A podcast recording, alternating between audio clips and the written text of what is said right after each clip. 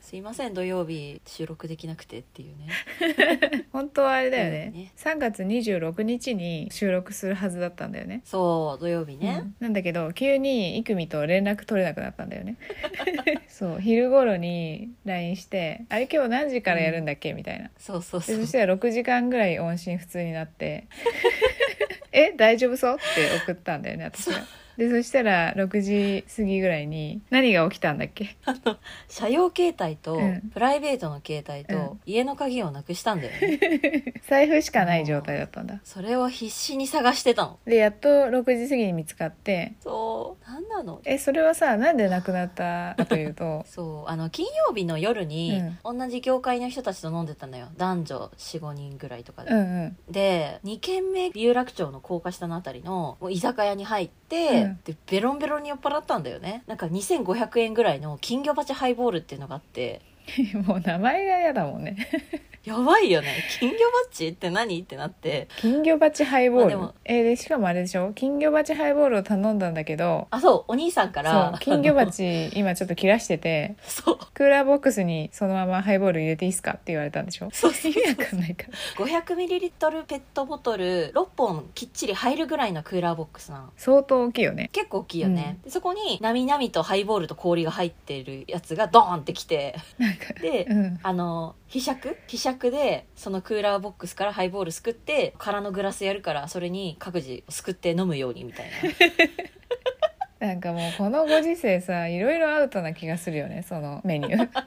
にでも結構ねちゃんと意識はあったのえでも結局どうしたんだっけ、有楽町で金魚鉢ハイボール飲んでからのそう深夜3時ぐらいに、うんあもうそろそろお店閉まりそうな雰囲気だからさまだ飲めるところ行こうっつってみんなでタクシーで上野に移動したんだよね、うん夜中3時そうそうそうそうそううんでビール箱を椅子にするようなところで飲んでたんだよね、うんで始発でさみんなでじゃあ帰ろうか始発でってなるじうゃん、んあれってカバンごそごそ探したらあれ携帯ないなみたいな感じになって、うんでえ嘘大丈夫みたいになるんだけどいやもう大丈夫大丈夫なんかもう適当にもう眠いんでカプセルホテルとか行って一旦寝ますみたいなでうん落ち着いてからちゃんと探しますとか言ってさ、うんでカプセルホテル泊まって、うん爆睡して朝11時ぐらいに起きて、うんカバンの中身見たら携帯2台と鍵がないっていう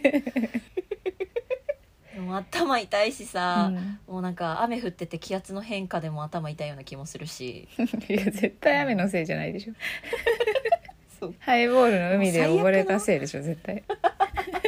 マジでえそれで何結果有楽町のお店にあったんだっけそうなの上野でうん結構ね、すっごい歩いて探してうんでタクシーとかも一応探したけどさかける電話がないからああそうだよねうんうんだからタクシーがここら辺で降り立ったかなって思われるところをもうとにかく探してうんえああタクシーから降りる時に落としたんじゃないかってことで探したってことそうそうそうあもう道端もくまなく探 したのよ雨の中あかわいそうかわいそうだよねハイボールの海で溺れて大事なものをなくして雨の中悲しいあ辛いつレッテルが辛いレッテルっていうか事実なんだけどえそれであそうかお店にも電話できないから有楽町のお店に行ったんだそうそうそうそうそうそう新橋の高架下から有楽町の高架下まで結構くまなく探して て歩いて、まあ、結局有楽町一番最初の金魚鉢ハイボール提供してきたお店うのんビール箱みたいな、うん下のところにぐちゃって切ったねビール箱の椅子の下にあった店の汚い床にぐしゃぐしゃってなってたんだでもなんかすごい感動だったちょっと涙出たもんねってなったもんもう家帰ってきた時すごい感動したもんみんなただいま帰ってきたよみんなみたいな部屋に行ったもんね私が無事に帰ってきたよみたいな誰も待ってないの よ誰もそん心な配してないのそよんなハイボールの海で溺れて自業自得の女性待ってないのよそうだよねそうだよねそんなコーナーがあったんだけどそうもともと予定してたのが今日日曜日27日なんだけど、うんうんの朝厄払いをねしてきたんだよねそうなんですお松が翻訳そでう私が後役でそうねそうそうでもう一人友達共通の友達がいるんだけどその子と3人でそうそ厄う払いしてきたんだよね西新井大使っていうところにねなんかあれなんだよね女性女性の役を取るみたいな感じでちょっと有名なんだよね、そうそこに3人で行ってきてそう私がぎっくり首に先々週ぐらいになって、うんでその一緒にいた友達がうん車にひかれてチャリ大破したんだよね。そうなのその子自体は一応ちょっと首の軽い捻挫だけで済んだんだそうけどそうそうね奇跡的に無事だったんだけど二人ともその首関連で さね役が来てたからさそうそうそれでやばいやばいってなって一緒に役払い行こうっていう話をしてたんだけどまさかの前日にイクミがそんなことになってえー、怖いと思っいてや怖いってい うかイクミに関しては別に別に自分の自分の落ち度だからね、そうだうんね、、勝手にハイボールの海に飛び込んだだけの人だから飛び込んだらいろんな大切なものを失っただけなんだけそうそうそどうそう勝手にいやーでもね本当に明日役払いの予定入れといてよかった本当に振り払わないとって思ったもんマジでそうそう車にひかれてチャリを大破させた女とうんぎっくり首になった女と、金魚鉢ハイボールで全てを失った女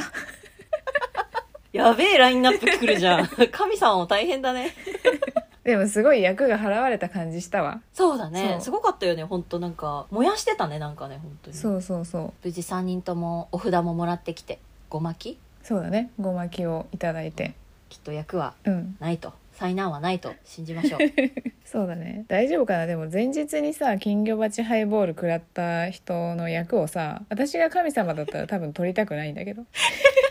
神様からしたら知らんわそんなんって感じだよ うね、ん、いやー東京にお越しの際は金魚鉢ハイボールぜひ飲んでみてください絶対飲まない方がいいと思います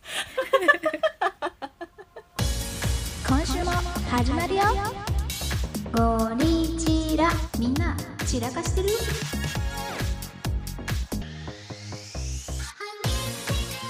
はいじゃあ今日もお便り来ますかはいいきます散らかし屋さんネームエビシバさん性別は男の方で30代の方からのお便りですねエビシバさんってあの、日が子0時50分のポッドキャスターをされてる方ですね。そうなんです自分たちの番組でもねゴリチラの名前出してくださったもんねありがとうございますありがとうございます。それでは読ませていただきますはい。おもちさん、いくみさん、こんにちは。えびしばと申します。初めてお便りします。シャープ59のお料理ブログっぽいもの、面白かったです。なんとなく小馬鹿にしたくなっちゃうの不謹慎ながらわかります。同感してくれた。 めっちゃ馬鹿にしてたもんね、おもち。バカにしてるつもりなかったんだけど、バカにしてたっていうのもすごい一番ダメだよね。お二人にお聞きしたいことがあるのですが、しょうもないけど、心に魚の小骨のごとく引っかかってしまって取れない言葉ってありますか僕はゲイなのですが、7、8年前に学校の同期、かっこ女性にカミングアウトした際に、開口一番、えー、ゲイの友達欲しかったんだよね、と返されたことが未だに小骨っています。こぼねってる。小骨ってる。なるほど。うん、悪意がないのはもちろんのことなんなら彼女なりに気を使ってポジティブに返してくれた言葉だったのだと思うのですがどうしても僕はあなたのステータスになるためにカミングアウトしたわけではないのだがという思いが拭いきれずゲイの友達が欲しいってそれセックスザシティの時代の価値観ではおんとちなみに周りのゲイに聞いてみると女性にカミングアウトをした際にこの手の解消された人は一定数いるみたいです愚痴っぽくなってしまいすみませんお松さん、いくみさんにもこういう小骨エピソードがあるのかなと思いお便りをしたためてみました。もしできれば小骨の取り方についても教えていただきたいです。毎回の配信楽しみにしています。花粉の厳しい季節になってきましたが、お二人ともご自愛くださいませ。といただきました。なるほどね。うーん、7、8年前だもんね。それがまだずっと小骨っていると。どれぐらい仲のいい女友達だったんだろうね。まあでもカミングアウトするぐらいだから、仲いい子だったってことかな。うーん。これどう言われたらさ一番エビシバさん的には良かったんだろうねゲイの友達欲しかったんだよねってさ言うってことはその友達の中で男友達っていうカテゴリーからゲイ友達みたいなのに変わったっていうことをアピールされてるように感じるじゃんちょっとそうだよね。なんか、うんでも、その本人は変わってはないからね。うん、だからやっぱ仲良ければいいほどうん。どんなエビシバさんでも変わらないよっていうことを言ってほしいかな私がエビシバさんの立場だったら。でもそうだね。私もそうかもしれない。そうだよね例えばさ高校の頃からもうずっと仲良くしてる男友達とかいるじゃんあそうだね二人共通の何人かいるけどその人たちに、例えばカミングアウトを同じようにされたとして確かにこの言葉は出てこないかもしれないなとは思ったそうねんその人が何をカミングアウトしたとしてもそのカミングアウトをきっかけに男友達っていうカテゴリーからそのゲイの友達っていうカテゴリーになるっていう感覚はあんまないかも、うんなんかそのカテゴリーの前にその人はもうその人っていう捉え方をしてるから、別にそのカミングアウト前後で何かその人に対して変わるってことがないかもそうだね、まあ、海老柴さんの恋愛対象が男だろうと女だろうとっていうのはさ友達になる時に関係ないことだもんねそうそうそう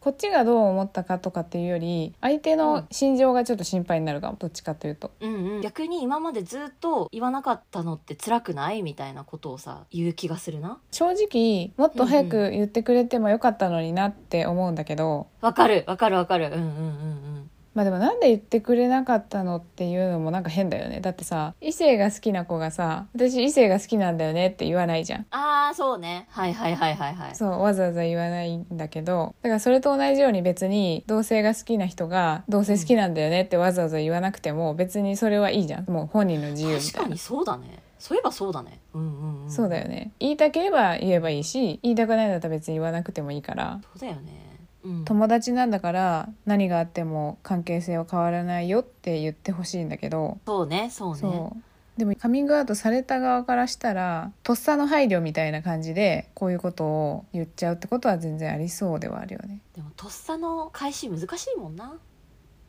えなんかさ小骨になってることあるイクミがう。んでもね思ったのはそのお松の元彼が言った言葉が、私はこう小骨というかふとした時にいつも思い出す言葉があっておーうん自分にとっての普通が誰かにとっての普通とは限らないんだよみたいなことを言われたってお松が言って てなんかそ思い出れしたはあなんか考えさせられる言葉やなと思って。そうそうそうそうそれはすごい刺さった確かにそうだよね。とうんお松もその時に、いやなんか言われてドキッとしたみたいなことを言ってて、自分の普通が人の普通ではないっていうことをさ分かってはいるんだけどうん、うんうんうんうん。もうふとした瞬間に出ちゃったっていう自分の無意識をさ刺されるとちょっとドキッとするやん。そうそうそでもさ結構仕事しててもプライベートで友達と会話してる時とかでもさ不意にやっぱ普通にとかって言っちゃうし自分が当たり前だって思ってることはもしかしたら全然違う人にとっては当たり前じゃないっていうことをさもう毎秒忘れるの私は だからういや分かるよそうなんかあ思い出さないとなっていつもなんか思い出すね、この言葉小骨ってちょっと嫌な感じかもしれないけど私にとっては教訓みたいな、ううん、ん、うん、そうだねそうだね、うんうんうんこうでもドキッとするよね私もそれ言われたらうろたえるもんそっか,、えーなんかそういうちょっと深いみたいな小骨じゃないな私えー、何何付き合ってた人から言われた話なんだけど結構ずっと料理をもう毎日のように私が作ってた時期があったのねで結構仕事忙しい中料理も毎日作ってみたいな感じにしてたんだけどその男の人にその私の料理を食べるよりも大戸屋で食べる方が健康になれる気がするみたいなことを言われたことがあったのねそれはシンプルにひどくないそうそうシンプルにひどいじゃんいやまあ確かに素人の手料理を食べるよりも栄養士さんうんうん、うん、がちゃんと監修してる料理を食べた方がそれは健康になれるのはまあ当たり前なんだと思うんだけどまあプロやからなで私もそう思うんだけどなんかさそれは それは置いといて人に言わなくないその相手に作ってくれた相手に作ってくれてる相手にそれを普通に言っちゃう神んだ経と思った のね。さらっとそれを言われたことがあったのねえー、じゃあ悪気ないってこと相手は多分そこまでの悪気はないなんかその人にそれを言われたのをきっかけに人に料理出すのしんどくなった時あって、一生作んねえわそんなんそうだよねああその人以外の人に例えばさ美味しかったからまた作ってきてねみたいなことを言われたとしてもうんうんうん、本当に美味いしいって思ってくれてるのかなみたいな確かに疑い出すみたいな感じにもなるぐらい確かにこれは小骨かもしれない、もうそれ小骨じゃなくて魚の背骨刺さってる よもう辛すぎるでしょそれやだよでもさその後この日を境に料理出してこないなって、あえて向こうも触れなかったってことはさマジでその覚えてないとかだよねきっとだって気づいててああの言葉を皮切りに多分作ってくれなくなったんだって思ったらさごめんそういう意味じゃなくてとかさ後日言うじゃん絶対相手からえそれがうーんちょっとよく覚えてないんだけど多分怒ったのかな怒ったかうん呆れて何にも言わなかったか忘れたけど、一応反応はしたかなってことだねお松からもあそうそううそうその後だから突然作らなくなったから作ってほしい的なことを多分何回かその後言われたような気がするんだけどおーでもさその人も別に私が作りたかったら作ればいいしっていうのがまずそれは前提にあるじゃんうんうんそうだねだからそんなに強く言えないしっていう感じでいやーそれ小骨ってなるどうするんだろうねこういうことを言われた時にはでも私前もちょっとラジオで言ったかもしれないんだけど寝たら結構忘れるタイプなのねあなんだけどこれは忘れてないんだよねなんかさそ そのあい他やのこと忘れられないなうんうんうん結構いろいろあるんだと思うんだけど他のことは忘れられてるのはその日は落ち込むじゃん言われてうんうんなんだけどそれを言われたことによって自分が何を学んだのかみたいな ことを考えて咀嚼するっていうかねあなんでこんなにへこんだんだろう自分っていうところもそうだし何を言われたら自分はいいと思うんだろう逆にっていうのを改めて考えるきっかけにもなるよねこれを言われたってことはなんか言われた意味があるはずだって考えるようにしてるの。まあ、神様とか別に信じてないんだけど役払い言っときながらそうだねけどなんかそういうのないわかるよ運悪いことがあった時に神様がなんか私だから乗り越えられると思って与えた試練なのかなとポジティブに思うようにしてるみたいな感じでああそうそうそう一見悪いことが起きたように見えるけど実はここでこういうことを私が考えた方が良かったからこういうことが起きたのかうんうんうなんみたいなさそういうふうに変巡り合わ換せするみたいうんうな。っんわかるわかるてやると傷ついた気持ちの部分だけ忘れて学んだことだけ残して終わるみたいな。うん、なるほど客観視するんだねそうあーそうかなんだけどさっきの話がまだ忘れられてないのは多分そのこういうことを言われることによって何を学べばよかったのかが分かんないからだろうね多分。そっかで不健康な料理を率先して出してるんだったら、うん健康的な料理を作んないとダメだよっていうメッセージかなって思うんだけど別にそうじゃなかったから「え神様これどういうメッセージ?」みたいな。そうねそこがちょっ と神様からのメッセージちょっと今のところ理解できないっていうのがこぼねることなのかな多分そうだと思ううんまあでもなんか私のさ母親も言ってたのはさ昔母親は普通にキャリアウーマンとして働いてたんだけど子供を機に会社を辞めたわけよねで専業主婦としてしばらく子供が小さいうちはやってたんだけどで朝早く起きて父親のワイシャツのアイロンをかけててすごい出来たてのワイシャツを父親にこうやって渡したら「熱っ!」って言ってこうなんていうのワイシャツファってやられたんだってえなんだその態度は朝早くからだってさ父親のため自分のためにワイシャツをアイロンかけてくれてる人なわけじゃんそうだよねなのにその人に対してワイシャツを「熱っ!」って言って話すのはさすがにひどいじゃん、っひどいていうのでもういまだにそれで怒ってるからねうちの母親お松ママの小骨エピソードきたでもそれはねそうだわ まあもうだってね30年ぐらい経つと思うんだよこの話かそうなのになんかの時にちょっと前に言ってたからねこれを侵害だわっていうかもうドン引き案件みたいなの絶対一生忘れないんだろうね大事な相手であればあるほどその人から言われた言葉で小骨になっちゃったら取れにくいんだろうねきっとうんうんいつまでも解けずに残ってしまうというか、うんえでもそしたら小骨って一生取れないみたいな結論になっちゃうってことそんなことはないと思いたいけどね。 本当の小骨の取り方ってさよくさお母さんから「ご飯たくさん食べなさい!」とか言ってこうギュムギュムこう上からさどんどんどんどんご飯入れて小骨を取ろうとするじゃん物理的な小骨の取り方はうんうん。そこからヒントを得るとするならばそこからヒントを得て大丈夫かな。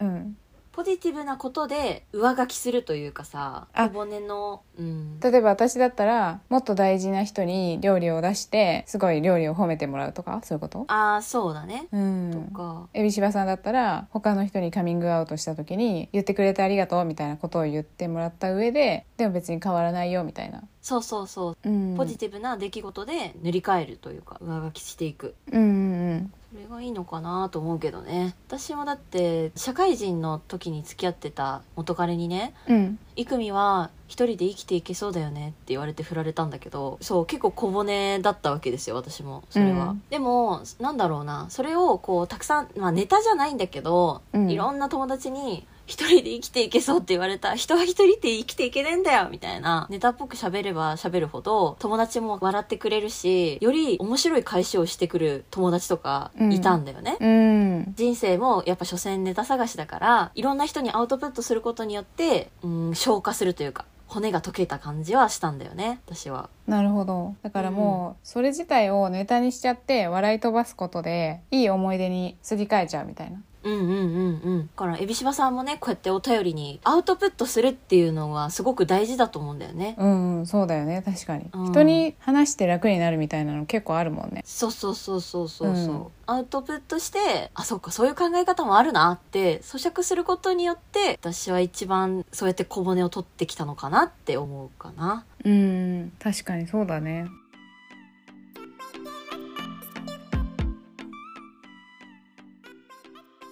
エビシバさんお便りありがとうございましたありがとうございました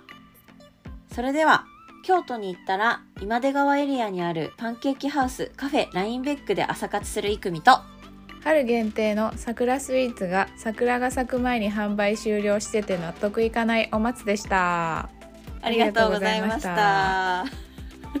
マジわかるわなんかスタバのさ桜咲いたミルクラテっていうのがあるんだけどうん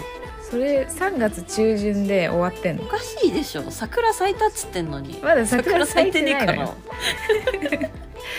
なんでって思ったよねなんで桜咲く前に終わらせんのよ販売をなんか洋服屋さんとかもそうだよねなんで季節ワンシーズンぐらい先取りするんだろうねああいうのってねあるよねまだ全然寒いのに春服しか売ってないとかあるよねそうそうあんなに行き急いでどうしたいの文句言うっていうね文句言う側は良くないね